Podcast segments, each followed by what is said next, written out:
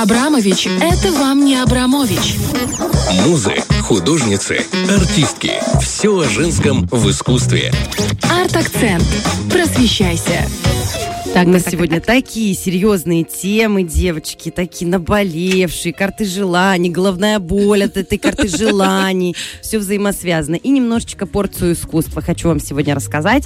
А, рассказать вам хочу сегодня об очень известной картине, о которой вы наверняка очень мало знаете. Картина так и называется «Неизвестная» Ивана Крамского.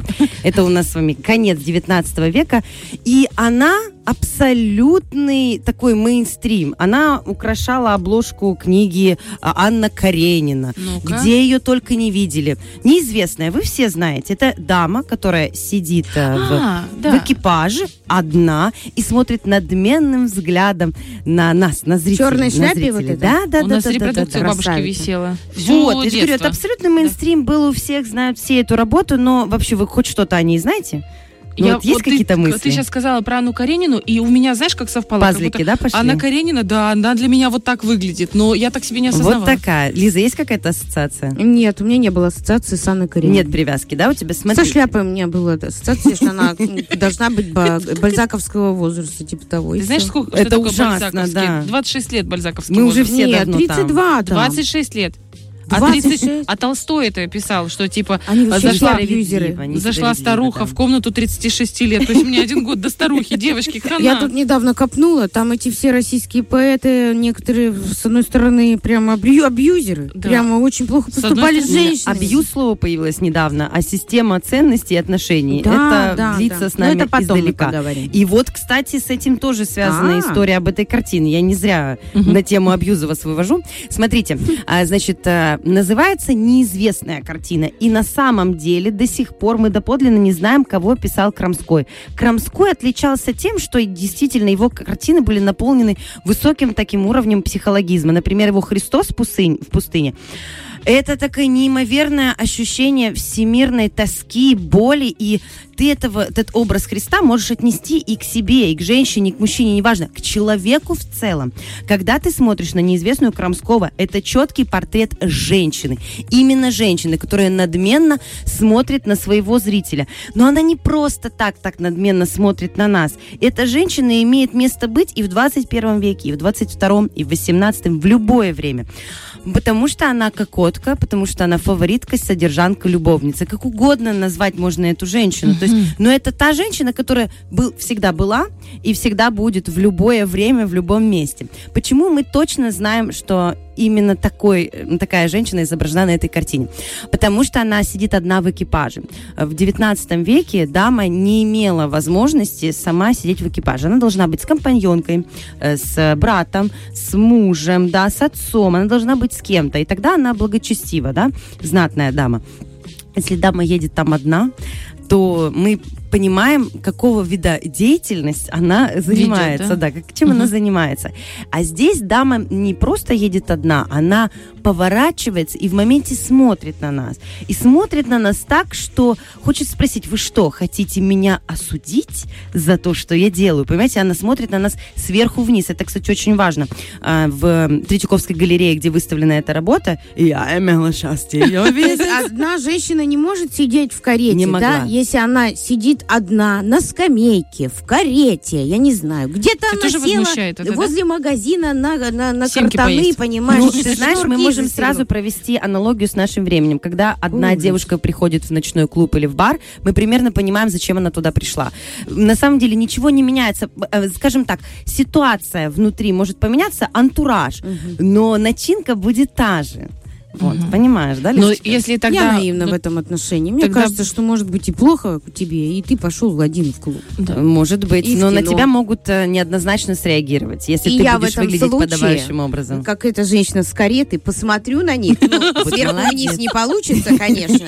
Но на барной стойке. Я на них посмотрю и скажу, вы что, хотите меня осудить? Ну, то есть, а на моем лице очень все хорошо будет. Э, Нужно еще обратить внимание на то, как выглядит незнакомка. Она одета по последнему слову моды, она выглядит дорого. То есть мы понимаем, что ее м, обеспечивает какой-то очень а, об- э, благонадежный, состоятельный мужчина. И тут есть несколько версий вообще, кем была, могла быть эта незнакомка. Когда на выставке передвижников увидели эту работу, во-первых, было масса возмущения, все сразу поняли, а, какая идея заложена в картину, но не могли понять, кто это. И Крамского, на самом деле, до конца его дней допытывали, кто это, неизвестно.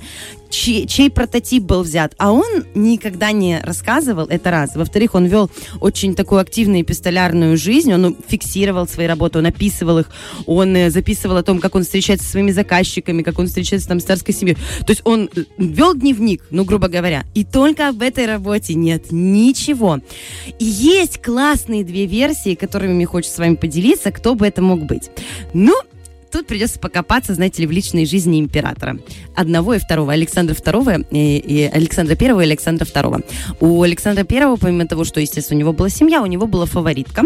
Звали ее, чтобы быть точной, Варвара Туркестанова. У нее были восточные черты лица. И у них был очень такой активный роман. Были бастарды, дети вне брака, плюс в браке. И когда его жена царица, значит, императрица, она умерла, то они очень хотели, собственно говоря, пожениться, и вот э, каким-то образом с Крамским они в это время соприкасались. И он гипотетически мог писать этот портрет. На самом деле, э, я думаю, что портрет мог заказан быть еще до смерти жены, то есть процесс мог идти. Но м, выставить этот портрет, да, отдать его, он просто не мог это сделать. Но, скорее всего, это имело место быть. Так а что, в обществе не могли узнать эту Варвару? Ее же и так по-любому все знали. Конечно, знали всех этих фавориток в лицо, но э, у Крамского была задача, мне так кажется, завуалировать эту идею. Нужно было Мгм. передать восточные черты, потому что Туркестанова она была русской женщиной, но восточных кровей. Мгм. И ему нужно было каким-то образом завуалировать это. И самое главное, что нам дает знак на то, что это могла быть фаворитка, это то, что на фоне самой главной героини э, есть Анечкин дворец. Вот, понимаете, когда вы смотрите на фон, вы вообще на него не обращайте внимания. Вы смотрите на центрального персонажа и особенно на взгляд. И вы думаете, что там сзади какие-то просто здания. А на самом деле там Анечкин дворец. Анечкин дворец это была резиденция, а, собственно говоря, императорской семьи. И это определенный намек. И карета развернута таким образом, что она едет в сторону Анечкиного дворца. Не от него, а в него. И когда, если вы захотите покопаться в этой истории, а, вы посмотрите архитектурный проект Анечкиного дворца сверху, и вы увидите, что там встроена и буква В, и буква, ну, т- Варвара ее звали. Так подожди, его буквы. строили прямо для нее? Нет, нет, нет, он был давным-давно сделан. Но художник поместил неизвестную Ага. именно туда. Зачем?